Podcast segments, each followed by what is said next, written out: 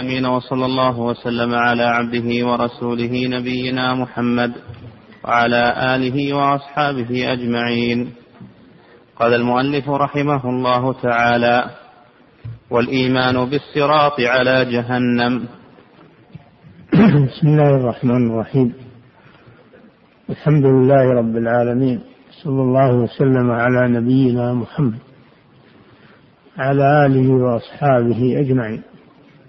أما بعد فمن ما يجري في يوم القيامة المرور على الصراط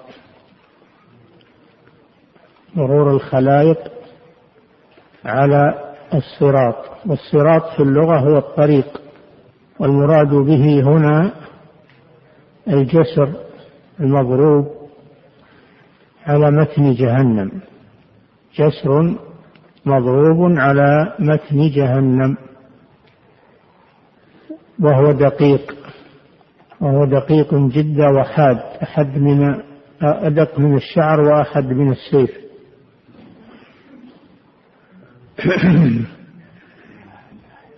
وأحر من الجمر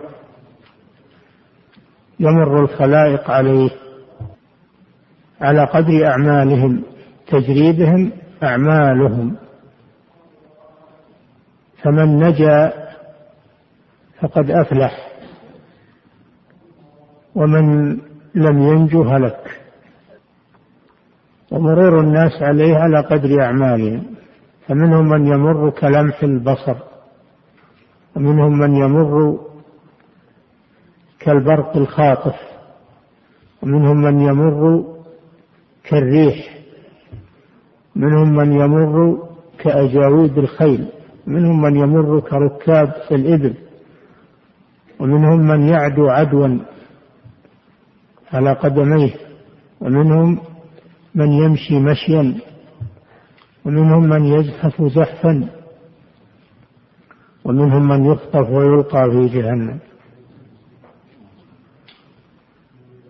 وهذا مذكور في القرآن الكريم وفي السنة النبوية. في القرآن قوله تعالى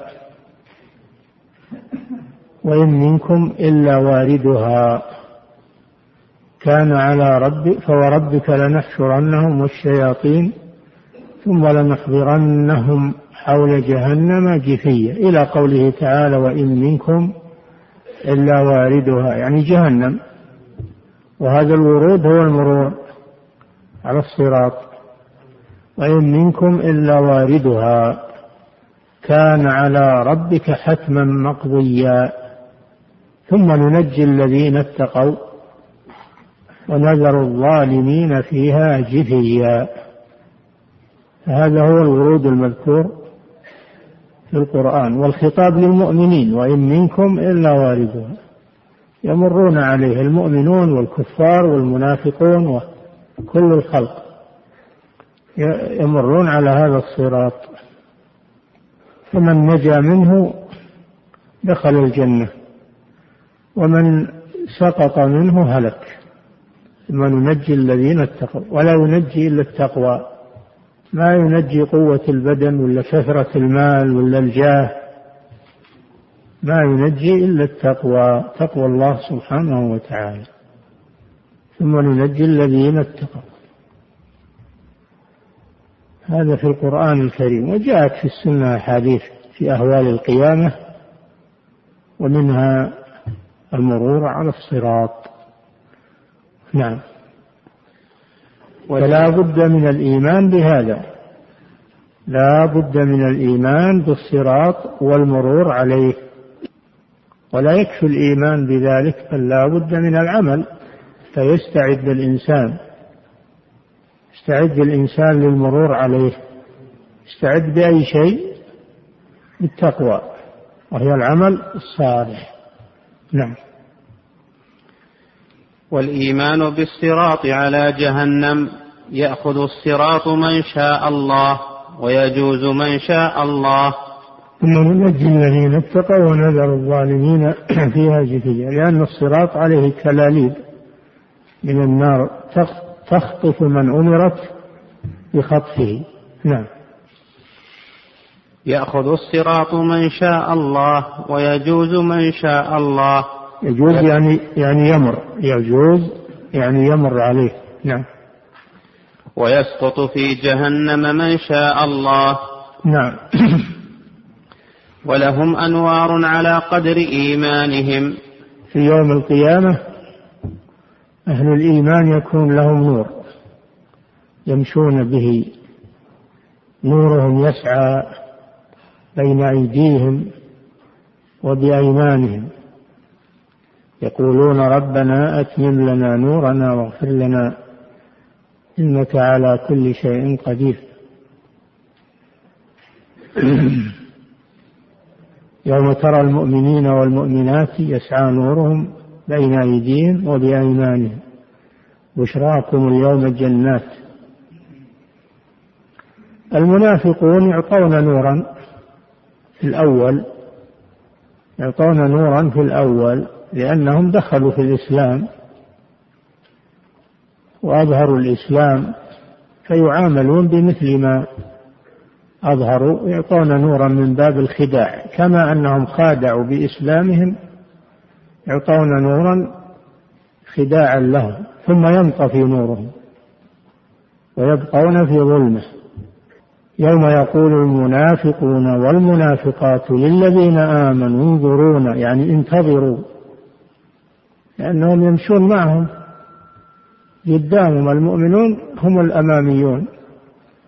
انظرونا يعني انتظرونا. نقتبس من نوركم. قيل ارجعوا وراءكم فالتمسوا نورا. فضرب بينهم بسور له باب. باطنه فيه الرحمة وظاهره من قبله العذاب. ينادونهم ألم نكن معكم؟ يعني في الدنيا. قالوا بلى ولكنكم فتنتم أنفسكم وتربصتم وارتبتم وغرتكم الأماني حتى جاء أمر الله وغركم بالله الغرور. فاليوم لا يؤخذ منكم فدية ولا من الذين كفروا. مأواكم النار هي مولاكم وبئس المصير. فالإيمان يكون نورا يوم القيامة يسير به صاحبه بينما الكفار والمنافقون في ظلمة والعياذ بالله لا يدرون أين يذهبون. نعم.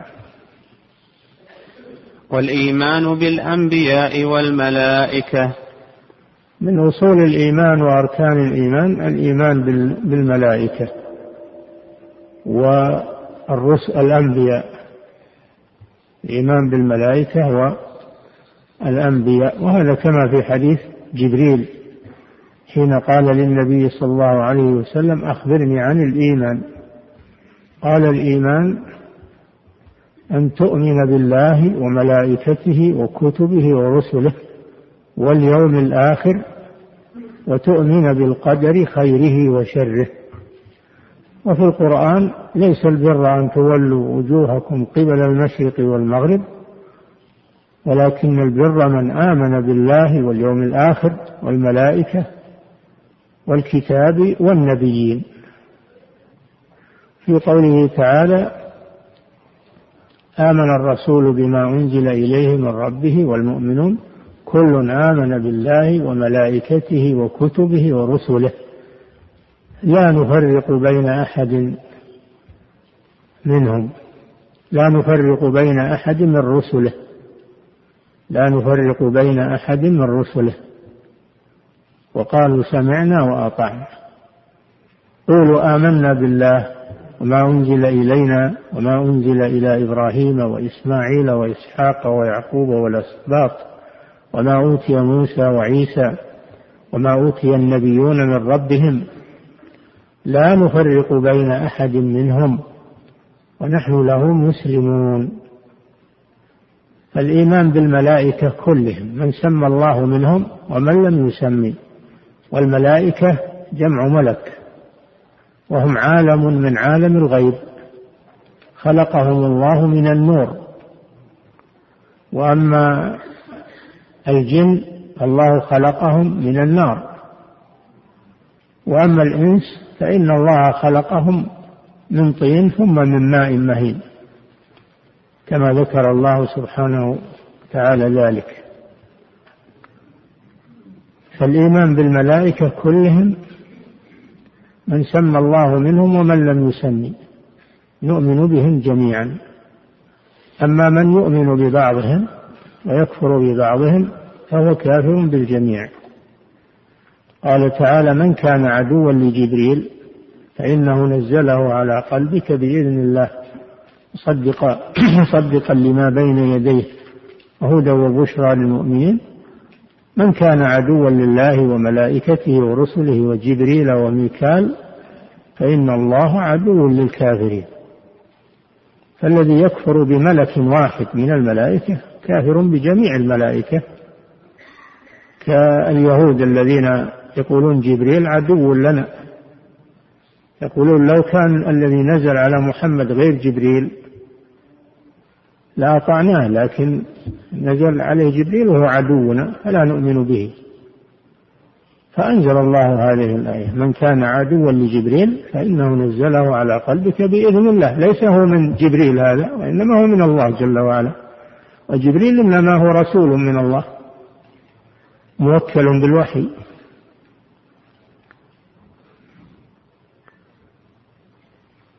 ومن الطوائف الضالة في المنتسبة للإسلام من يقول إن جبريل خان الأمانة. كانت الرسالة لعلي ولكن جبريل خان الأمانة وأداها لمحمد. وهذا هو مذهب اليهود وقول اليهود والعياذ بالله.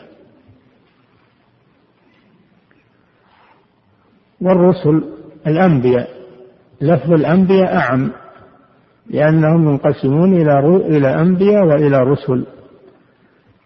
والنبي من أوحي إليه بشرع. من أوحي إليه بشرع. ولم يؤمر بتبليغه. والرسول من أوحي إليه بشرع وأمر بتبليغه. والفرق بين النبي والرسول أن الرسول يبعث بشريعة يبعث بشريعة بشريعة منزلة عليه. بخلاف النبي فإنه يبعث بشريعة من قبله من الأنبياء. كأنبياء بني إسرائيل فإنهم بعثوا برسالة موسى عليه السلام بالتوراة يحكم إنا أنزلنا التوراة فيها هدى ونور يحكم بها النبيون الذين أسلموا للذين هادوا والربانيون والأحبار فهم يحكمون بالتوراة التي أنزلت على موسى عليه السلام. ولم يأتوا بشريعة مستقلة. خلاف الرسول إنه يأتي بشريعة مستقلة. ويؤمر بتبليغها. أما النبي فيؤمر بتبليغ رسالة من قبله. هو مأمور بالتبليغ لكن يؤمر بتبليغ رسالة من قبله. هذا هو الفرق بينهما ومن كفر بنبي واحد فهو كافر بالجميع. كافر حتى بالنبي الذي يزعم أنه يؤمن به. لأن الأنبياء إخوة. قال صلى الله عليه وسلم والأنبياء إخوة إخوة لعلات. إخوة سلسلة واحدة. طريقتهم واحدة.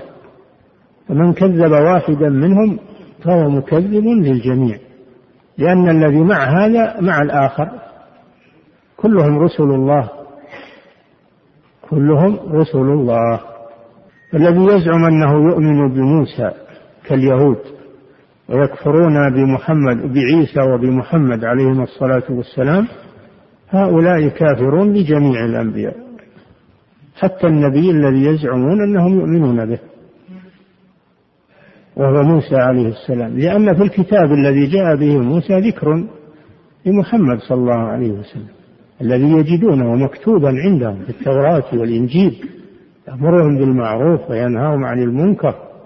ويحل لهم الطيبات ويحرم عليهم الخبائث ويضع عنهم إصرهم والأغلال التي كانت عليهم الذين آمنوا به وعزروه ونصروه واتبعوا النور الذي أنزل معه أولئك هم المفلحون. يجدونه في التوراة والإنجيل. الذين آتيناهم الكتاب يعرفونه كما يعرفون أبناءهم لكن حملهم الحسد. على الكفر بمحمد صلى الله عليه وسلم. لأنهم يريدون أن لا تخرج النبوة عن بني إسرائيل. يحتكرون فضل الله. أم يحسدون الناس على ما آتاهم الله من فضله؟ الذي حملهم هو الحسد. والبغي. وإلا هم يعلمون أنه رسول الله. يجدونه في التوراة والإنجيل. كذلك عيسى عليه السلام بشر بمحمد صلى الله عليه وسلم. وإذ قال عيسى ابن مريم يا بني إسرائيل إني رسول الله إليكم مصدقا لما بين يدي من التوراة ومبشرا برسول يأتي من بعدي اسمه أحمد. ومن هو الرسول الذي جاء بعد عيسى؟ لم يأتي رسول إلا محمد صلى الله عليه وسلم. واسمه أحمد واسمه محمد وله أسماء كثيرة عليه الصلاة والسلام. فالذي يكفر بعيسى كافر بالجميع. والذي يكفر بمحمد صلى الله عليه وسلم كافر بالجميع. ولهذا قال جل وعلا كذبت قوم نوح المرسلين مع أن أول الرسل نوح وهم كذبوا نوحا. لكن قال كذبوا المرسلين يعني الذين جاءوا من بعده. لأن من كذب برسول فهو مكذب بجميع الرسل. كذبت عاد المرسلين كذبت ثمود المرسلين كذب أصحاب الأيكة المرسلين. الذي يكفر بواحد هو مكذب وهو كافر بالجميع. من الذين يكفرون بالله ورسله ويريدون أن يفرقوا بين الله ورسله. ويقولون نؤمن ببعض ونكفر ببعض ويريدون أن يتخذوا بين ذلك سبيلا أولئك هم الكافرون حقا. مع أنهم يؤمنون ببعض لكن ما يكفي الإيمان بالبعض لابد من الإيمان بالجميع لأنهم كلهم رسل الله وكلهم جاءوا من عند الله سبحانه وتعالى. يبشر أولهم بآخرهم. ويؤمن آخرهم بأولهم عليهم الصلاة والسلام. نعم هذا مذهب المسلمين وأهل السنة والجماعة. نعم. والإيمان بأن الجنة حق والنار حق. من من من أركان الإيمان الإيمان باليوم الآخر بجميع ما فيه. الإيمان باليوم الآخر بجميع ما فيه. ومما في اليوم الآخر الجنة والنار. وهما دار الجزاء دار الجزاء. فالمؤمنون في الجنة أعدت للمتقين والكفار في النار أعدت للكافرين. فهما دار دار الجزاء.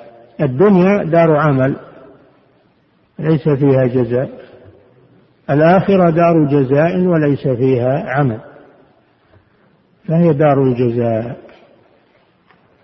فمن لم يؤمن بالجنة والنار فهو كافر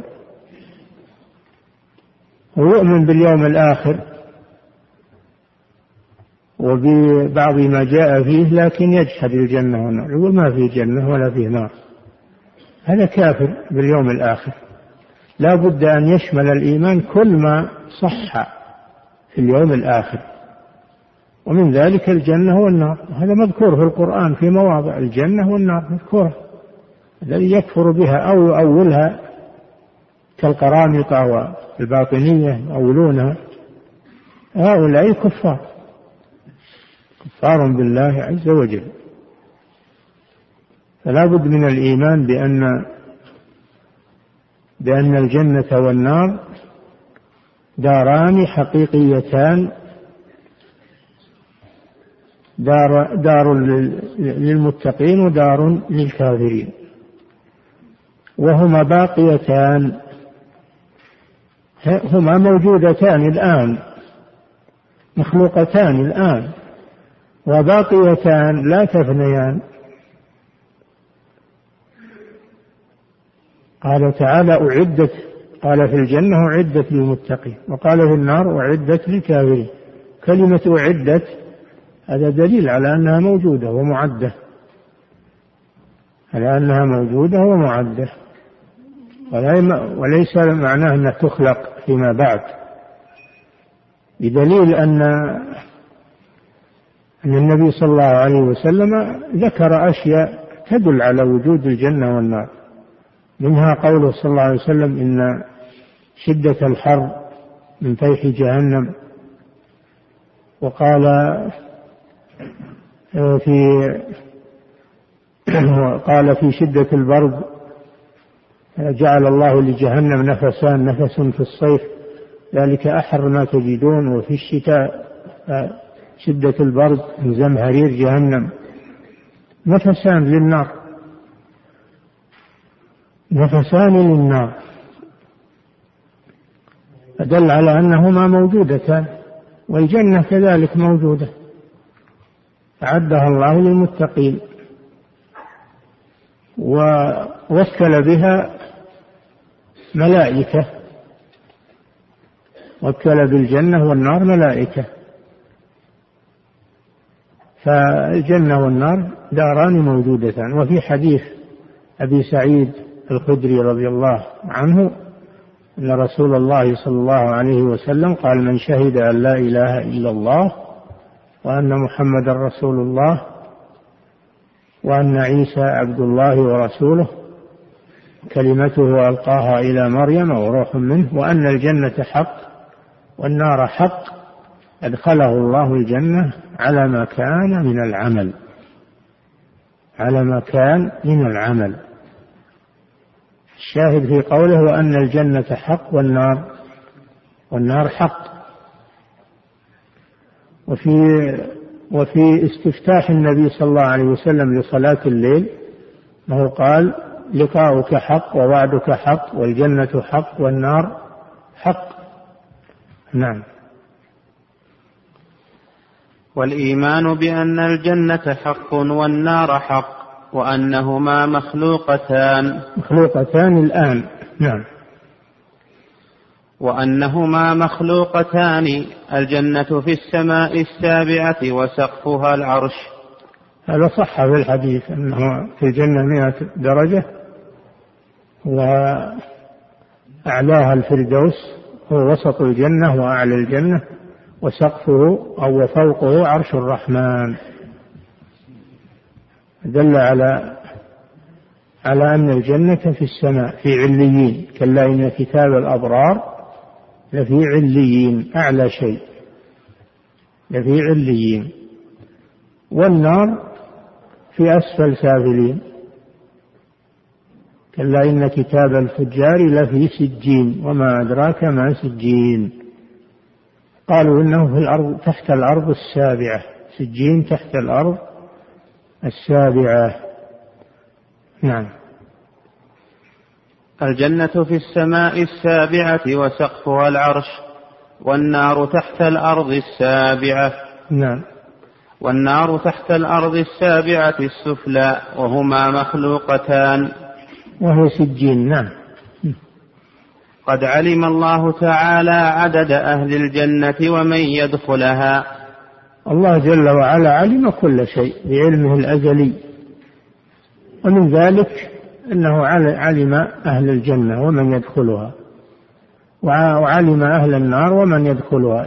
لا يعزب عنه سبحانه وتعالى لا يعزب عن علمه شيء. كل شيء علمه وكتبه في اللوح المحفوظ. نعم.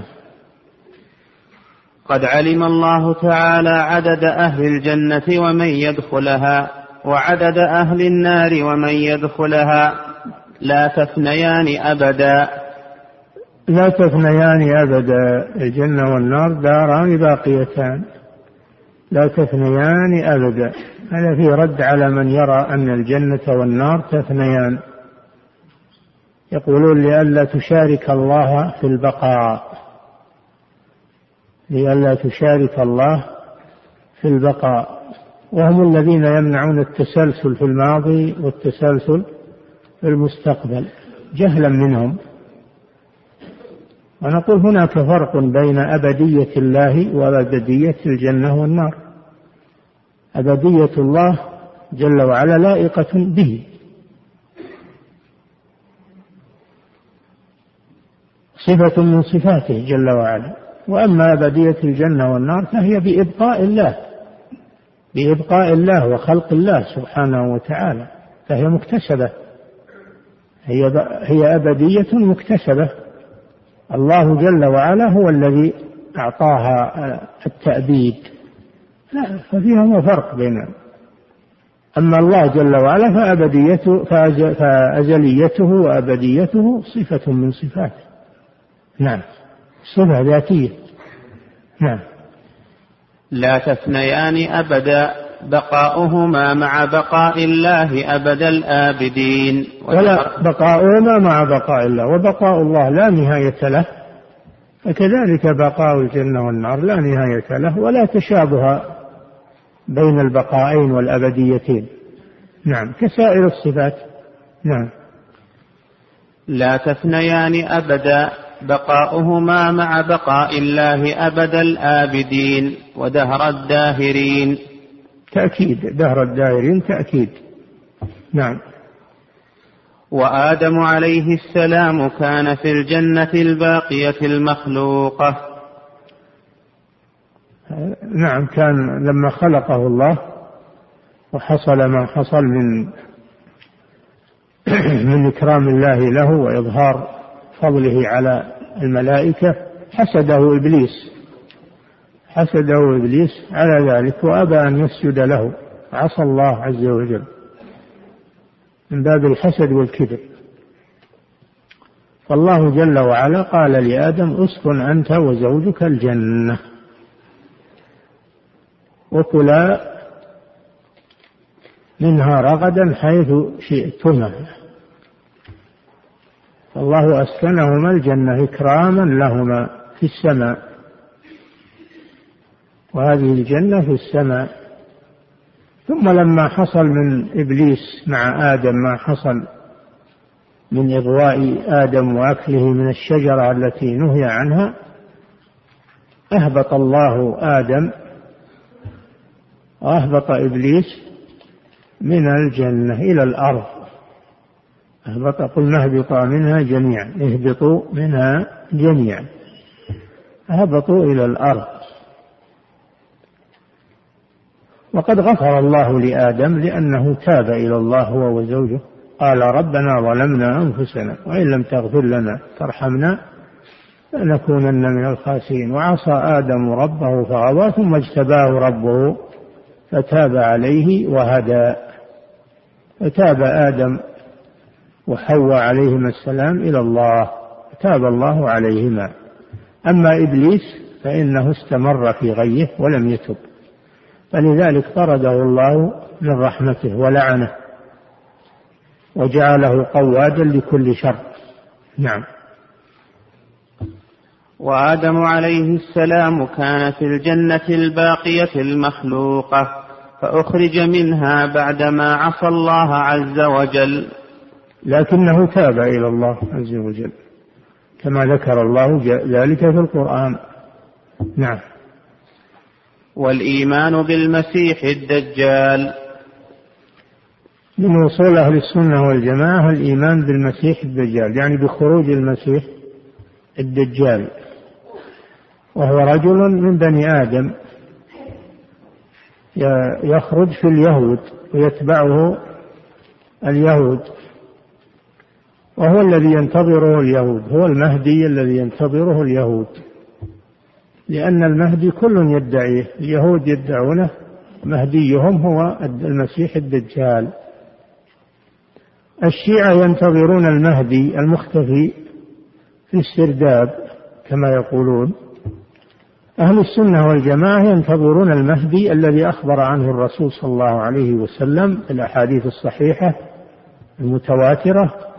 وهو رجل من بيت الرسول صلى الله عليه وسلم ومن آل الحسن بن علي من ذرية الحسن ابن علي. يخرج في آخر الزمان ويبايعه المسلمون ويجاهد في سبيل الله ويملأ الأرض عدلا ويصلي بالمسلمين بينما هم كذلك إذ خرج الدجال. دجال المسيح الدجال. فما زال المسلمون في عناء منه حتى ينزل عيسى ابن مريم عليه السلام. فهناك مسيحان مسيح الضلالة وهو الدجال ومسيح الهداية وهو عيسى ابن مريم عليه الصلاة والسلام. والمسيح الدجال سمي بالمسيح لسرعة سيره في الأرض. سرعة سيحه في الأرض. يهيئ الله له من الأسباب ما يمكنه من سرعة السير في الأرض للأذى وللشر وللفتنة. وسمي بالدجال من الدجل وهو الكذب. الدجال هو المبالغ في الدجل وهو الكذب لأنه كذاب حتى إنه يدعي أنه هو الله. ويفتتن الناس بسببه إلا من ثبته الله ومعه ومعه صورة الجنة وصورة النار ويعمل أشياء خوارق يعمل أشياء خوارق وهي في خوارق شيطانية ليست كرامات وإنما هي خوارق شيطانية يجريها الله على يده للفتنة. للفتنة وابتلاء العباد. فخطره شديد ولذلك حذرت منه الأنبياء. وأكثر من حذر منه نبينا صلى الله عليه وسلم. وأمرنا أن نستعيذ به في صلاتنا في التشهد الأخير. استعيذ بالله من أربع من عذاب جهنم ومن عذاب القبر ومن فتنة المحيا والممات. ومن فتنة المسيح الدجال. فتنة المسيح الدجال. هي أكبر فتنة تجري على وجه الأرض والعياذ بالله. هذا هو المسيح الدجال. بينما هو كذلك قد ضايق المسلمين وآذاهم وامتحنهم. وإذا بال وإذا بالمسيح عيسى بن مريم عليه السلام ينزل من السماء. فيطلب الدجال ويقتله يريح المسلمين منه ويتولى الأمر ويعدل في الأرض ويكسر الصليب ويقتل الخنزير ولا يبقى دين إلا دين الإسلام. تبطل اليهودية والنصرانية وأديان الكفر ولا يبقى إلا الإسلام. ويحكم بشريعة محمد صلى الله عليه وسلم. لأنه لا نبي بعد محمد صلى الله عليه وسلم والمسيح إنما ينزل تابعا للرسول صلى الله عليه وسلم وحاكما بشريعته شريعة الإسلام. نعم هذا هو ما يكون من نزول الم... من ظهور الدجال ومن نزول المسيح. نعم. هذا يسمى مسيح الغواية والضلالة وهذا يسمى مسيح الهداية. سمي عيسى مسيحا. قيل لأنه يمسح ذلعاهة فيبرى بإذن الله. هذا من معجزاته عليه الصلاة والسلام أنه يمسح بيده على الأعمى والأبرص والأكمى فيزول مرضه بمسحته عليه الصلاة والسلام. لذلك سمي المسيح بمعنى الماسح. نعم. والإيمان بالمسيح الدجال والإيمان بنزول عيسى عليه الصلاة والسلام. وهما من علامات الساعة الكبرى. نزول آه، خروج الدجال من علامات الساعة الكبرى ونزول عيسى عليه السلام من علامات الساعة الكبرى. نعم. والإيمان بنزول والإيمان بنزول عيسى ابن مريم عليهما الصلاة والسلام. نزوله يعني من السماء لأن الله رفعه. لما أراد اليهود قتله وجاءوا إليه ليباشروا قتله وصلبه ودخلوا عليه رفعه الله من بين أيديهم وهم لا يشعرون وألقى شبهه على رجل. فقتلوا الرجل يظنون أنه المسيح. يظنون أنه المسيح ولكن شبه له وما قتلوه وما صلبوه ولكن شبه لهم. فألقى الله شبهه على هذا الرجل. قيل لأن هذا الرجل هو الذي دلهم عليه فعاقبه الله. وقيل إن عيسى عليه السلام هو من أتباع عيسى من الحواريين. وقال له سيلقى عليك شبهي وتكون لك الجنة. فصبر الرجل وتقبل هذا الشبه والقتل والصلب لأنه يريد الجنة بذلك. نعم. والإيمان بنزول عيسى ابن مريم عليهما الصلاة والسلام ينزل فيقتل الدجال. يقتل الدجال بباب لد بباب لد اللد يسمى الآن اللد بهذا الاسم الآن يقولون مطار اللد في اليهود. في هذا المكان يطلب عيسى بن مريم عليه السلام المسيح فإذا رآه الدجال ذاب ذاب كما يذوب المش في الماء إذا رأى عيسى عليه السلام ثم يدنو منه فيضربه فيقتله. نعم. ويتزوج ويصلي خلف القائم من آل محمد صلى الله عليه وسلم. يتزوج هذا لم يثبت لم يثبت جاء في بعض الآثار لكنه لم لم يثبت. أما أنه يصلي خلف المهدي فهذا نعم ثابت. يطلب منه المهدي أن يصلي بالمسلمين لأنه ينزل وقت وقت صلاة الفجر. ينزل وقت صلاة الفجر والمسلمون مجتمعون للصلاة. فيطلب منه المهدي أن يصلي بالمسلمين. فيقول المسيح عليه السلام لا بعضكم لبعض أئمة. فيصلي خلف المهدي. نعم. ويتزوج ويصلي خلف القائم من آل محمد صلى الله عليه وسلم. والقائم هو المهدي. المهدي محمد بن عبد الله.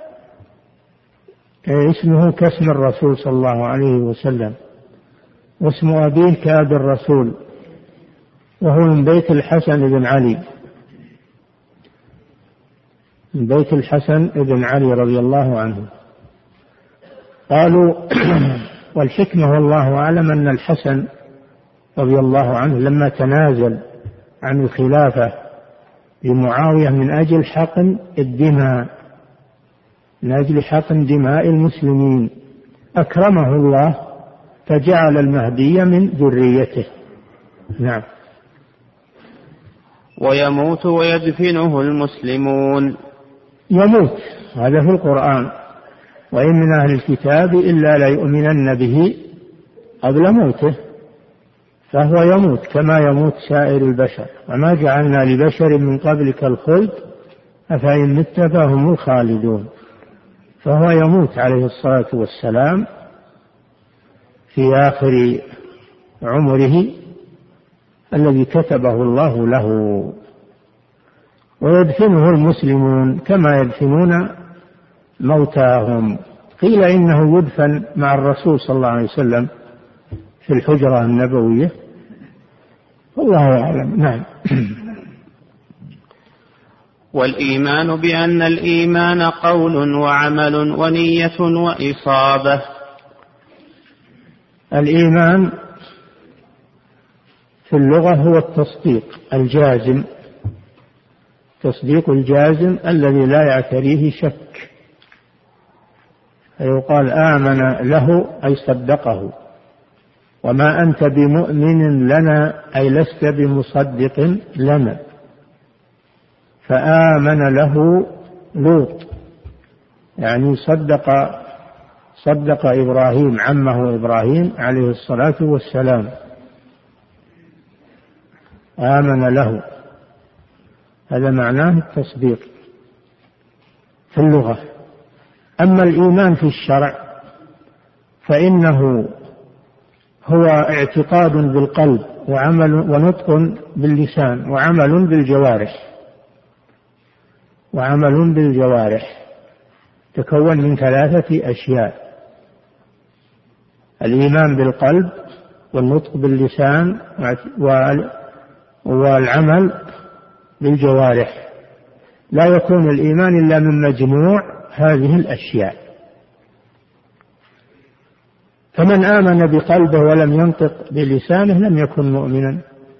الله جل وعلا قال في الكفار قد نعلم إنه لا يحزنك الذي يقولون فإنهم لا يكذبونك. ولكن الظالمين بآيات الله يجحدون. قال في فرعون لقد علمت ما أنزل هؤلاء إلا رب السماوات والأرض يعلم في قلبه. وقال جل وعلا وجحدوا بها واستيقنتها أنفسهم. ظلما وعلوا. فالإيمان بالقلب لا يكفي كما تقوله المرجئة لا يكفي وليس بإيمان. وكذلك الإيمان باللسان أيضا لا يكفي لأن هذا إيمان المنافقين يقولون بألسنتهم ما ليس في قلوبهم ما ليس في قلوبهم. الإيمان بالقلب والقول باللسان لا يكفيان أيضا كما تقوله المرجئة أيضا. مرجئة الفقهاء. يقولون هو قول باللسان واعتقاد بالقلب. هذا لا يكفي. لا بد من العمل. لا بد من العمل بالجوارح. فالذي يؤمن بقلبه ولسانه لكنه ما يصلي. أبدا ولا يصوم ولا يؤدي الحج والفريضة ولا يعمل أي عمل من الأعمال هذا كافر. ولو كان يؤمن بلسانه وينطق يشهد أن لا إله إلا الله وأن محمدا رسول الله و ويعتقد بقلبه لكن تركه العمل لا يجعله مؤمنا. إلا إذا ترك العمل لعذر إذا ترك العمل لعذر كالمكره والناسي والجاهل والذي لم يتمكن من العمل أسلم ثم مات في الحال ولم يتمكن. فهذا ما هذا ما يحسب عليه العمل لأنه لم يتمكن كذلك المقبول في عقله هذا ما ما يتمكن من العمل. أما إذا كان متمكنا من العمل وتركه نهائيا فهذا ليس بمؤمن. ليس بمؤمن فلا بد من هذه الثلاثة. بعضهم زاد زاد مسألة رابعة وهي وهي السنة. يقولون الإيمان قول واعتقاد وعمل وسنة يعني اتباع السنة. يخرج بذلك المبتدعة الذين لا يعملون بالسنة وإنما يعملون بالمحدثات. نعم. وهذا ذكره المؤلف عندكم. نعم أعدها والإيمان بأن الإيمان قول وعمل ونية وإصابة. نية وإصابة يعني عمل بالسنة. أما الذي يعمل عملا خاطئا بالبدع والخرافات والمحدثات هذا لا يكون مؤمنا. ويزيد بالطاعة هذا من تمام التعريف يزيد بالطاعة وهذا صريح في القرآن. ويزيد الله الذين اهتدوا هدى. وإذا تليت عليهم آياته زادتهم إيمانا ويزداد الذين آمنوا إيمانا. هذا صريح لأن الإيمان يزيد يزيد بالطاعات وينقص بالمعصية لأن الشيء الذي يزيد ينقص. وأيضا جاء في الحديث أن أن الذي لا أن الذي لا ينكر المنكر بقلبه ليس وراء ذلك من الإيمان حبة خردل. دل على أن الإيمان يضعف حتى يصير مثل حبة الخردل. وجاء في الحديث الصحيح أنه يخرج من النار من كان في قلبه أدنى أدنى مثقال حبة من خردل من إيمان. فدل على أن الإيمان يضعف حتى يكون مثل حبة الخردل. وقال تعالى هم للكفر يومئذ أقرب منهم للإيمان. عندهم إيمان ضعيف وهم للكفر أقرب دل على أن الإيمان يضعف وحتى إن صاحبه يكون أقرب إلى الكفر والعياذ بالله. نعم. والإيمان بأن الإيمان قول وعمل ونية وإصابة نعم. يزيد وينقص يزيد ما شاء الله وينقص حتى لا يبقى منه شيء. ينقص حتى لا يبقى منه شيء. قد يبقى منه حبة خردل وهذه تنفع صاحبها يوم القيامة يخرج من النار. وإذا لم يبقى حبة خردل فإنه يكون من أهل النار المخلدين فيها. نعم. وأفضل هذه الأمة والأمم كلها بعد الأنبياء صلوات الله عليهم أجمعين. أبو بكر ثم عمر. نعم. أفضل القرون القرن الذي بعث فيهم رسول الله صلى الله عليه وسلم ثم الذين يلونهم ثم الذين يلونهم. القرون المفضلة. وأفضل القرون المفضلة هم الصحابة رضي الله عنهم. صحابة رسول الله صلى الله عليه وسلم. ثم الصحابة يتفاضلون. أفضلهم أبو بكر رضي الله عنه. أبو بكر الصديق الذي آمن بالرسول أول ما جاء عليه الصلاة والسلام واجره ودافع عنه وأنفق أمواله في نصرته ولازمه حتى مات عليه الصلاة والسلام. ثم تولى الخلافة من بعده وقام بها أعظم قيام. وثبت الله به الدين بعد ما تزلزلت أقدام الناس بوفاة الرسول صلى الله عليه وسلم. ثبته الله ثبات الجبال حتى ثبت به الأمة ورد به المرتدين والكفار. توطد الإسلام بعد وفاة الرسول صلى الله عليه وسلم. ثم توفي ودفن مع الرسول صلى الله عليه وسلم. فهو صاحبه حيا وميتا وهو صاحبه في الغار. إذ يقول لصاحب إذ هما في الغار إذ يقول لصاحبه لا تحزن إن الله معنا. فهو أفضل الأمة. ثم يليه عمر بن الخطاب رضي الله عنه ثاني الخلفاء.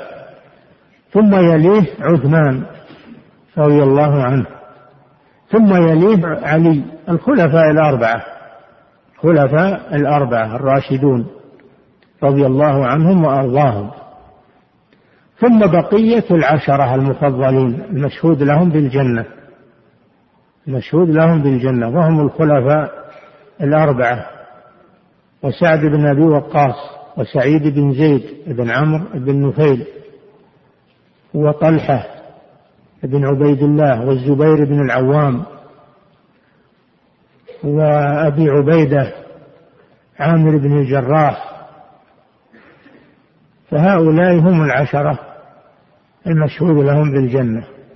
شهد لهم الرسول صلى الله عليه وسلم بالجنة. فهم أفضل الصحابة. ثم من بعدهم ثم من بعدهم أصحاب بدر أصحاب غزوة بدر. ثم أصحاب بيعة الرضوان من المهاجرين والأنصار ثم الذين أسلموا وهاجروا قبل الفتح أفضل من الذين أسلموا وهاجروا بعد الفتح. هم يتفاضلون رضي الله عنهم حسب سبقهم في الإسلام ومقامهم في الإسلام ولهم الفضيلة العامة التي لا يبلغها أحد وهي الصحبة لرسول الله صلى الله عليه وسلم. هذه فضيلة عامة لجميعهم لا يبلغها أحد ممن جاء بعدهم وهي صحبة رسول الله صلى الله عليه وسلم. فهم أفضل القرون وخير القرون رضي الله عنهم وأرضاهم. نعم فالذي يطعن في أحد منهم أو يبغضهم هذا كافر بالله.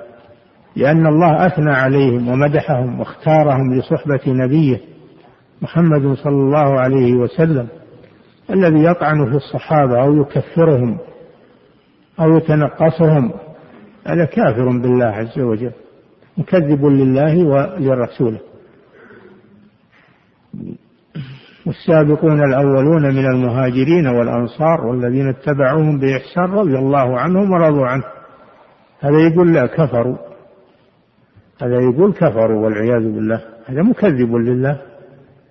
لقد رضي الله عن المؤمنين إذ يبايعونك تحت الشجرة. هذا يقول لا الله هذا كفار. هذا مشاق لله عز وجل. وهو كافر.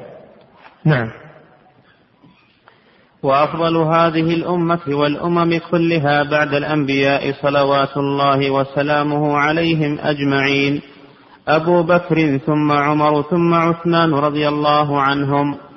وهكذا روى وهكذا روي لنا عن ابن عمر رضي الله تعالى عنهما أنه قال كنا نقول ورسول الله صلى الله عليه وسلم بين أظهرنا إن خير الناس بعد رسول الله أبو بكر ثم عمر ثم عثمان. نعم. أما أبو بكر وعمر فهذا محل الإجماع. وأما المفاضلة بين عثمان وعلي هذه محل خلاف بعضهم يفضل عثمان وبعضهم يفضل عليا رضي الله تعالى عنهما وأرضاهما أما أبو بكر وعمر فهما أفضل الأمة بإجماع المسلمين. أما في الخلافة فلا بد من هذا الترتيب أبو بكر ثم عمر ثم عثمان ثم علي. فمن طعن في خلافة واحد من هؤلاء يقول شيخ الإسلام في الواسطية فهو أضل من حمار أهله لأنه مخالف لإجماع المسلمين لأن المسلمين أجمعوا على تقديم أبي بكر في الخلافة ثم تقديم عمر بعده ثم عثمان ثم علي. فالذي يقدم عليا ويقول هو أحق بالخلافة حتى من أبي بكر. يقولون الخلافة بعد الرسول لأبي بكر هو الوصي هو وصي الرسول وهو الخليفة. ولكن أبو بكر والصحابة ظلموه وأخذوا الخلافة منه. هذا تضليل للأمة والعياذ بالله. هذا تضليل للأمة ومخالفة للنصوص الواردة في تقديم هؤلاء الخلفاء الأربعة على غيرهم وترتيبهم في الخلافة. فالترتيب في الخلافة هذا إجماع. أما الترتيب في الأفضلية بين علي وعثمان هذا محل خلاف. والصحيح أن عثمان أفضل لأن الصحابة اختاروه خليفة لرسول الله صلى الله عليه وسلم. وعلي موجود. علي موجود. فاختيار الصحابة لعثمان دليل على أنه أفضل. ويقول عبد الرحمن بن عوف وهذا من العشرة ونسينا ذكر اسمه. عبد الرحمن بن عوف لا رأيت الناس لا يعدلون بعثمان. لما اختار عثمان قال رأيت الناس لا يعدلون بعثمان. دل على أنه أفضل. نعم. عن ابن عمر رضي الله تعالى عنهما أنه قال كنا نقول ورسول الله صلى الله عليه وسلم بين أظهرنا إن خير الناس بعد رسول الله صلى الله عليه وسلم أبو بكر ثم عمر ثم عثمان ويسمع بذلك النبي صلى الله عليه وسلم ولا ينكره. هذا هذا إقرار والسنة ما جاء عن الرسول صلى الله عليه وسلم من قول أو فعل أو تقرير. وهذا تقرير قرهم الرسول صلى الله عليه وسلم على قولهم أفضل الأمة أبو بكر ثم عمر ثم عثمان. فهذا دل على أنه مرفوع إلى الرسول صلى الله عليه وسلم. نعم. ثم أفضل الناس بعد هؤلاء علي وطلحة والزبير وسعد بن أبي وقاص وسعيد بن زيد وعبد الرحمن بن عوف وأبو عبيدة عامر بن الجراح رضي الله عنهم. نعم. وكلهم يصلح للخلافة. كلهم يصلح للخلافة لأن عمر لما حضرته الوفاة جعل الشورى في هؤلاء الستة الباقين. جعل الشورى في اختيار الخليفة يرجع إلى هؤلاء الستة لأن كل واحد منهم يصلح للخلافة. فرد الأمر إليهم فاختاروا عثمان رضي الله عنه. نعم. ثم أفضل الناس بعد هؤلاء أصحاب النبي صلى الله عليه وسلم القرن الأول. القرن الأول من القرون المفضلة. وهم القرن الذين بعث فيهم الرسول صلى الله عليه وسلم وآمنوا به. نعم. ثم أفضل الناس بعد هؤلاء أصحاب رسول الله صلى الله عليه وسلم. والأصحاب جمع صحابي. الصحابي من لقي النبي صلى الله عليه وسلم مؤمنا به ومات على ذلك. هذا هو الصحابي. لقي النبي. فالذي آمن بالنبي ولم يلقه هذا ليس صحابيا كالنجاشي إنما يعتبر من التابعين. والذي لقيه ولم يؤمن به هذا ليس بصحابي. فإن المشركين والكفار لقوا لقوا النبي صلى الله عليه وسلم ولم يؤمنوا به. والذي لقيه وآمن به ثم ارتد هذا بطلت صحبته إذا مات على الردة. أما لو تاب تاب الله عليه ورجعت إليه صحبته. نعم. ولهذا يقول الحافظ بن حجر رحمه الله في كتابه النخبة في تعريف الصحابي يقول هو من لقي النبي صلى الله عليه وسلم مؤمنا به ومات على ذلك ولو تخللت ردة في الأصح. يعني في أصح قولي العلماء. القول الثاني أنها تبطل صحبته ولو تاب لأن الردة تبطل الأعمال التي قبلها. نعم. ثم أفضل الناس بعد هؤلاء أصحاب رسول الله صلى الله عليه وسلم. القرن الأول الذي بعث فيهم. نعم. المهاجرون والأنصار وهم من صلى القبلتين. المهاجرون مقدمون على الأنصار فدل على أن المهاجرين أفضل لفضل الهجرة. لفضل الهجرة في سبيل الله عز وجل. تركوا أوطانهم وأموالهم. والله جل وعلا يذكر المهاجرين قبل الأنصار في كثير من الآيات. السابقون الأولون من المهاجرين والأنصار للفقراء المهاجرين الذين أخرجوا من ديارهم. إلى قوله والذين تبوأوا الدار عن الأنصار. فيقدم ذكر المهاجرين على الأنصار. لقد تاب الله على النبي والمهاجرين والأنصار.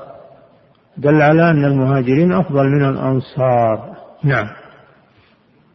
المهاجرون الأولون والأنصار ومن صلى القبلتين. ومن صلى القبلتين والأنصار جمع أنصاري وهم الأوس والخزرج أهل المدينة الذين بايعوا الرسول صلى الله عليه وسلم في بيعة العقبة وهاجر إليهم صلى الله عليه وسلم وناصروه وآزروه وآووه وآووا الصحابة رضي الله عنهم تبوأوا الدار والإيمان من قبلهم يحبون من هاجر إليهم.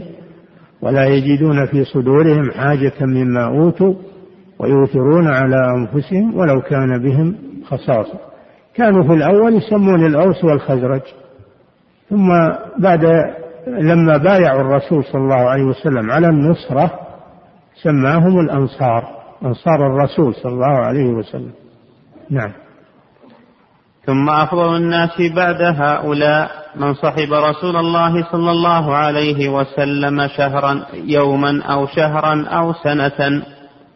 نعم لأن الصحبة تتفاضل منها ما هو صحبته كثيرة ملازم للرسول صلى الله عليه وسلم طويلة أو من صحبته قليلة.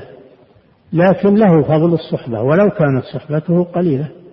حاز على فضل الصحبة التي لا يلحقه فيها أحد. نعم.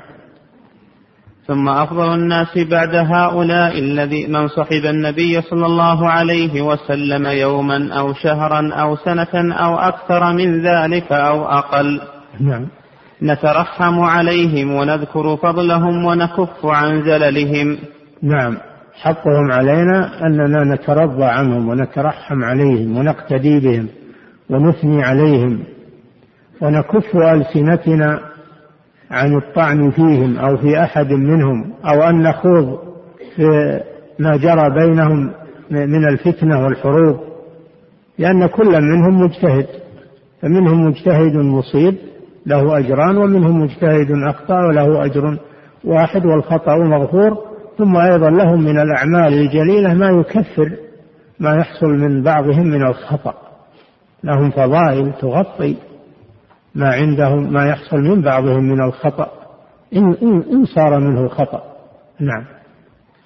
ولا نذكر أحدا منهم إلا بالخير. ولا ندخل في ما جرى بينهم من خط واحد صوب الثاني. ونقول علي مصيب ومعاوية مخطئ أو معاوية مصيب وعلي مخطئ. مثلا ما نقول هذا. نقول رضي الله عنهم وأرضاهم. لأنهم يريدون الحق واجتهدوا. كل عمل باجتهاده فمنهم من هو مصيب ومنهم من هو مخطئ وكلهم صحابة رسول الله صلى الله عليه وسلم. ولا ندخل في النقاش فيما جرى بينهم. نعم. ونترحم عليهم. الذين جاءوا من بعدهم. شوف الآية. الذين جاءوا من بعدهم. يعني بعد المهاجرين والأنصار. يقولون ربنا اغفر لنا ولإخواننا. الذين سبقونا بالإيمان. ولا تجعل في قلوبنا غلا للذين آمنوا.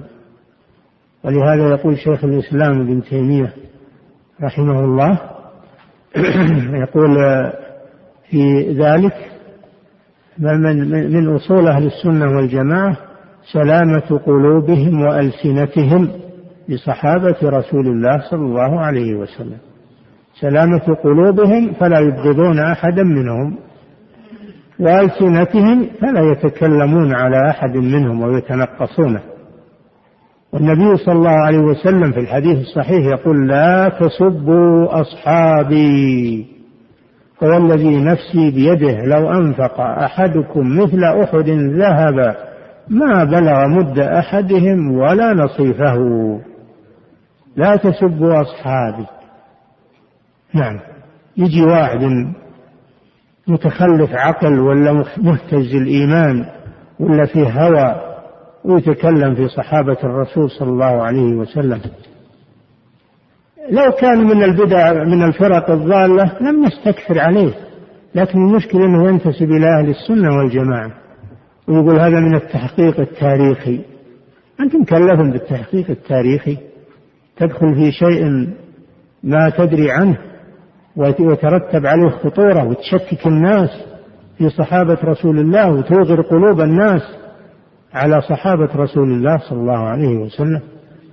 الواجب الإمساك عما شجر بينهم. نعم. نترحم عليهم ونذكر فضلهم ونكف عن زللهم ولا نذكر أحدا منهم إلا بالخير. نعم. لقول رسول الله صلى الله عليه وسلم إذا ذكر أصحابي فأمسكوا. وأصرح منه قوله صلى الله عليه وسلم لا تسبوا أصحابي. هذا نهي عن عن سب أحد من الصحابة. لا تسبوا أصحابي. فالواجب أننا نترحم عليهم ونستغفر لهم يقولون ربنا اغفر لنا ولإخواننا الذين سبقونا بالإيمان وأن نكف ألسنتنا وأقلامنا عن الكلام في صحابة الرسول صلى الله عليه وسلم وأن ندافع عنهم ما يكفي بعد لازم ندافع عنهم ونرد على من يتنقص أحدا من الصحابة نرد عليه ونبطل قوله لأن هذا مخالف للعقيدة الصحيحة عقيدة أهل السنة والجماعة. نعم. وشيخ الإسلام في الواسطية كما لا يخفى يقول ما نقل عنهم إما أنه غير صحيح إما أنه نقل غير صحيح من الكذب والدس وإما الصحيح والصحيح منه يقول إن صاحبه مجتهد والمجتهد إن أصاب فله أجران وإن أخطأ فله أجر واحد. وأيضا لهم من الفضائل ما يغمر ويغطي ما يحصل من بعضهم من الخطأ. الرسول صلى الله عليه وسلم قال في حاطب بن أبي بلتعة رضي الله عنه لما اجتهد كتب لأهل مكة. اجتهد وكتب لأهل مكة. وقال عمر دعني أضرب عنق هذا المنافق. قال صلى الله عليه وسلم لا تدري يا عمر لعل الله اطلع على أهل بدر. فقال اعملوا ما شئتم فقد غفرت لكم. وكان وكان هذا الصحابي ممن شهد بدرا. ممن شهد بدرا. نعم. وقال سفيان بن عيينة من نطق في أصحاب رسول الله صلى الله عليه وسلم بكلمة فهو صاحب هوى. ما يتكلم فيه إلا صاحب هوى. يقولون لا ما عندنا هوى. إحنا نحقق في التاريخ نشوف. طيب الصحابة تدخل تحقق في التاريخ معهم. تحقق مع صحابي مثل ما تحقق مع غيره مع هذا لا يجوز أبدا. بل المسلم له حرمة مهما كان والميت له حرمة. لا تدخل في هذه الأمور عافيك الله منها. نعم. أحسن الله إليكم صاحب الفضيلة وجزاكم الله خيرا. هذا السائل يقول هل ثبت في صفة الصراط أنه أروغ من الثعلب؟ ما أدري. هذا ما أدري عنه. نعم. أحسن الله إليكم صاحب الفضيلة وهذا السائل يقول في قول الله تعالى وقفوهم إنهم مسؤولون. هل هي للمشركين فقط أو, في أو أن كلا سيسأل؟ وما الدليل على ذلك؟ السياق في أهل النار. السياق جاء في أهل النار. قفوهم إنهم مسؤولون ما لكم لا تناصرون بل هم اليوم مستسلمون. السياق في أهل النار. نعم. أحسن الله إليكم صاحب الفضيلة. هذا سائل يقول هل الإكثار من ذكر الله بشتى أنواعه وفي كل مكان يزيد من نور المؤمن يوم القيامة ويسهل له مجاوزة الصراط؟ يزيد الإيمان. ذكر الله يزيد الإيمان. إذا ذكر الله وجلت قلوبهم. وإذا تليت عليهم آياته زادتهم إيمانا. والإيمان يكون نورا على الصراط. يوم ترى المؤمنين والمؤمنات يسعى نورهم بين أيديهم. فالذي يزيد النور على الصراط هو الإيمان والذكر يزيد الإيمان. نعم. أحسن الله إليكم صاحب الفضيلة وهذا السائل يقول ماذا بعد الصراط بالتفصيل؟ هل هي جنة أم أرض يجتمع فيها المؤمنون؟ ورد أنهم بعد الصراط يقتص لبعضهم من بعض ما عندهم من المظالم هذا في الواسطية. فإذا جازوا الصراط وقفوا على وقفوا ثم اقتص لبعضهم من بعض ثم إذا هذبوا ونقوا أذن لهم في دخول الجنة. نعم. أحسن الله فبعد فبعد الصراط المظالم من بعضهم لبعض. نعم. أحسن الله إليكم صاحب الفضيلة وهذا السائل يقول ما المقصود بالورود؟ هل هو دخول الدخول في النار والخروج منها أو المرور عليها من على الجسر؟ يا أخي سمعت هذا سمعت في الدرس في تفسير الآية أن المراد المرور على الصراط. وإن منكم إلا واردها؟ يعني المرور على الصراط. نعم. أحسن الله إليكم صاحب الفضيلة وهذا السائل يقول هل الطبقة العليا من النار هي التي يعذب بها عصاة الموحدين؟ الله أعلم. الله أعلم هذا ما ندخل فيه. نعم. يدخلون النار ويعذبون فيها ما شاء الله ثم يخرجون منها. أما في أي مكان الله أعلم. نعم. أحسن الله إليكم صاحب الفضيلة. وهذا السائل يقول في قول الماثن رحمه الله لا تثنيان أبدا بقاؤهما مع بقاء الله. ما رأيكم في هذه العبارة؟ وقد قرن شيئا من خلق الله مع صفة من صفاته سبحانه. نعم لأن الله هو الذي أبقاهما وبقاؤه دائم سبحانه فبقاء الجنة والنار دائم أيضا. الله هو الذي منحهما ذلك. نعم. أحسن الله إليكم صاحب الفضيلة. وهذا السائل يقول ما المراد بقول أهل العلم في تعريف النبي أنه لم يؤمر بتبليغ ما أوحي إليه؟ إذ أنه ما أوحي إليه شرع إلا هذا يرجع يرجع إلى الشرع. من أوحي إليه بشرع وأمر بتبليغه هذا الرسول. النبي لم يوحى إليه بشرع وإنما أمر بشرع من قبله. أمر بتبليغ شرع من قبله. نعم. فلا يشكل عليكم هذا. نعم. أحسن الله إليكم صاحب الفضيلة وهذا السائل يقول هل من أسماء النبي صلى الله عليه وسلم مصطفى أم أن هذه صفة له؟ نعم. يقول هل من أسماء النبي صلى الله عليه وسلم مصطفى أم أن هذه صفة له؟ هو اسم وصفة ومن أراد أن يتزود من هذه الأمور يراجع جلائل الأفهام الصلاة والسلام على خير الأنام للإمام ابن القيم. ذكر أسماء الرسول صلى الله عليه وسلم وشرح كل اسم. نعم. أحسن الله إليكم صاحب الفضيلة. هذا السائل يقول ما حكم من قال إن النار تفنى وهل يضلل؟ خطأ يخطأ في ذلك. ينسبون هذا إلى شيخ الإسلام ابن تيمية لكنه لم يثبت لم يثبت عنه آه، يعني ثبوتا صريحا لم يثبت عنه ذلك ولو ثبت فهو خطأ. نعم. أحسن الله إليكم صاحب الفضيلة هذا السائل يقول هل الدين الصحيح قبل بعثته صلى الله عليه وسلم؟ الحمد لله إن خصوم الشيخ ما وجدوا عليه شيء إلا هذه المسألة لو لو ثبتت. ما وجدوا عليه خطأ لكن يدندنون به ويشهرونه فرحين به بها. هذا خطأ هذا خطأ ولا ينقص من قدره رحمه الله. نعم. أحسن الله إليكم صاحب الفضيلة. هذا السائل يقول هل الدين الصحيح قبل بعثة النبي صلى الله عليه وسلم هو الحنيفية ملة إبراهيم أم شريعة عيسى عليه الصلاة والسلام؟ بالنسبة للعرب آل إسماعيل الدين الذي هم عليه هو دين إبراهيم دين أبيهم إسماعيل دين إبراهيم عليه السلام. أما بالنسبة لليهود والنصارى فهم على دين موسى وعيسى. نعم.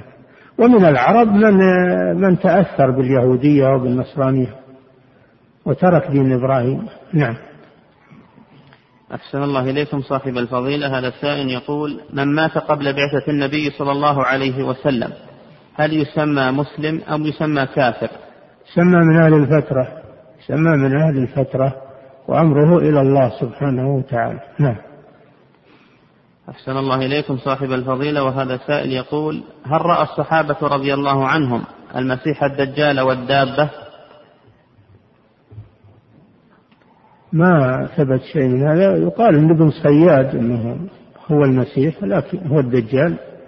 لكن ما ثبت إنه هو الدجال. هو موجود ابن صياد وجد لكن ما ثبت إنه هو الدجال. نعم. أحسن الله إليكم صاحب الفضيلة وهذا السائل يقول هل خروج الدجال يكون بعد نفخة البعث الأولى؟ أي أن الدجال سيكلم جميع الناس أم لا؟ لا يا أخي. أولا ظهور يعني العلامات الكبار أولا ظهور المهدي من بيت الرسول صلى الله عليه وسلم. مهدي المسلمين ما هو مهدي أهل الضلال. ثم ظهور نزول ظهور الدجال في وقت المهدي ثم نزول المسيح وقتله للدجال. ثم بقاء المسيح عليه السلام حاكما بدين الإسلام حتى يظهر يأجوج ومأجوج حتى يظهر يأجوج ومأجوج في عهد المسيح. نعم. ثم الدابة. الدابة تظهر ثم طلوع الشمس من مغربها ثم الريح النار التي تسوق الناس إلى المحشر. نعم. أحسن الله إليكم صاحب الفضيلة. السائل يقول ورد في بعض الأحاديث أن آدم عليه السلام أخطأ خطأين. يقول ورد في بعض الأحاديث أن آدم عليه السلام أخطأ خطأين. الأول أكله يا أخي لا تكلمون بآدم. آدم نبي. نبي من أنبياء الله نبي مكلم. وهو أبوكم. حتى أبوكم ما هو بسالم منكم. اتركوا عنها الكلام نعم. أحسن الله إليكم صاحب الفضيلة. هذا السؤال قد تكرر كثيرا. يقول أحدها هناك من يعرف الإيمان بأنه قول وعمل يزيد وينقص. يزيد ما شاء الله وينقص حتى يصير أدنى مثقال حبة من خردل من إيمان. فهل هذا التعريف ناقص أم صحيح؟ هذا ناقص لأنه ترك بعض التعريف. الإيمان قول واعتقاد وعمل. ما هو باعتقاد وعمل أو قول وعمل؟ وإنما هو مجموع هذه الأمور. قول باللسان واعتقاد بالقلب وعمل بالجوارح وأما يزيد وينقص هاتان صفتان له صفتان للإيمان. نعم. أحسن الله إليكم صاحب الفضيلة. هذا السائل يقول ورد في الحديث وهذا رد على المرجئة لأن المرجئة يقولون الإيمان ما يزيد ولا ينقص الإيمان بالقلب ولا يزيد ولا ينقص. هذا رد عليهم. نعم. أحسن الله إليكم صاحب الفضيلة. وهذا السائل يقول ورد في الحديث أن ناسا يذادون عن الحوض فيقول النبي صلى الله عليه وسلم أصحابي أصحابي. فيقال إنك لا تدري ماذا أحدثوا بعدك. السؤال من هم هؤلاء؟ مرتدون. هؤلاء المرتدون والمنافقون الذين أظهروا الصحبة وهم على النفاق. نعم. أحسن الله إليكم صاحب الفضيلة. هذا السائل يقول لما جاء ذكر المهدي قلتم عليه السلام. فهل يعتبر بمنزلة النبي أم, أم أن هذا للتكريم فقط؟ يجوز أن يسلم على على غير الأنبياء يقال يصلى عليهم. النبي صلى الله عليه وسلم قال اللهم صل على آل أبي أوفى. يجوز الصلاة على غير الأنبياء والسلام على غير الأنبياء لكن ما يداوم على ذلك ما يداوم على ذلك كما يداوم آه، عليه مع الأنبياء. إنما إذا قيل بعض الأحيان فلا بأس. نعم. أحسن الله إليكم صاحب الفضيلة وهذا السائل يقول ما حكم الاستماع لقصص ما حصل بين الصحابة؟ لا تستمع إليه لأنه ربما أنه يدخل في نفسك أو فلا تستمع إلى هذه الأشرطة أو تقرأ في هذه الكتب. انبذها وابتعد عنها. إلا من كان عنده علم راسخ ويريد الرد عليها فهو يطالعها للضرورة. أو يستمعها للضرورة من أجل أن يرد عليها. نعم.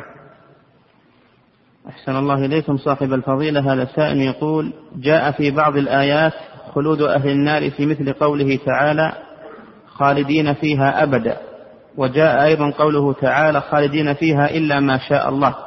فكيف نجمع بين هذه الآيات؟ خالدين فيها ما دامت السماوات والأرض إلا ما شاء الله. نعم. يقول كيف خالدين فيها. ما. دامت السماوات والأرض إلا ما شاء الله. هذا قالوا إنه آه، في حق من هذا في أهل الجنة في حق من عذب في النار. ما شاء الله يعني من تعذيبه في النار بالكبائر التي فعلها. وأما بالنسبة لأهل النار خالدين فيها ما دامت السماوات والأرض إلا ما شاء ربك إلا ما شاء ربك والمراد به ما قبل دخولهم ما قبل دخولهم النار. نعم. أحسن الله إليكم صاحب الفضيلة. هذا السائل يقول من يسب أبا بكر وعمر وعثمان رضي الله تعالى عنهم أجمعين وينتقص منهم ولا يقر بخلافتهم هل يقال عنهم إنهم مسلمين؟ لا. إذا كان يعلم الأدلة على ذلك وينكرها فهذا يكفر. أما إن كان مقلدا أو جاهلا فهذا يعذر حتى يبين له حتى يبين له الحق فإن أصر فإنه يكفر نعم. أحسن الله إليكم صاحب الفضيلة وهذا السائل يقول ما رأيكم في من يضع صوت الأذان أو صوت قراءة القرآن في نغمة الجوال؟ هذا ما هو بيجيب القرآن ولا الذكر رغبة فيه وإنما يريد منبه فقط ولا يستعمل القرآن للتنبيه أو الذكر للتنبيه إنما يستعمل للعبادة للعبادة لا للتنبيه فقط. فبإمكانه أن يجعل منبه غير القرآن أو غير الأذكار. يجعل جرس أو شيء يدق دق ولا فيه موسيقى. نعم. أحسن الله إليكم صاحب الفضيلة. هذا السائل يقول ماذا يقال في آدم عليه السلام؟ هل يقال إنه نبي أو رسول؟ نبي نبي نبي مكلم في الحديث. كلمه الله. نبي مكلم. نعم. أحسن الله إليكم صاحب الفضيلة. وهذا السائل يقول علمنا بأن هناك فتوى تحرم المتاجرة بالأسهم وحتى أسهم الشركات النقية. فهل هذه الفتوى صحيحة؟ وما هو دليلها؟ أنا ما أعلم فتوى في هذا. والنقية ما أدري وش اللي نقاها. من اللي غسله وخلاه نقيه؟ هذا كله من التلبيس على الناس. نعم.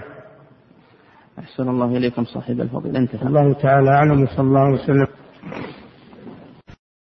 وختاما تقبلوا تحيات إخوانكم بمكتبة العلم الصحيح بالجزائر العاصمة.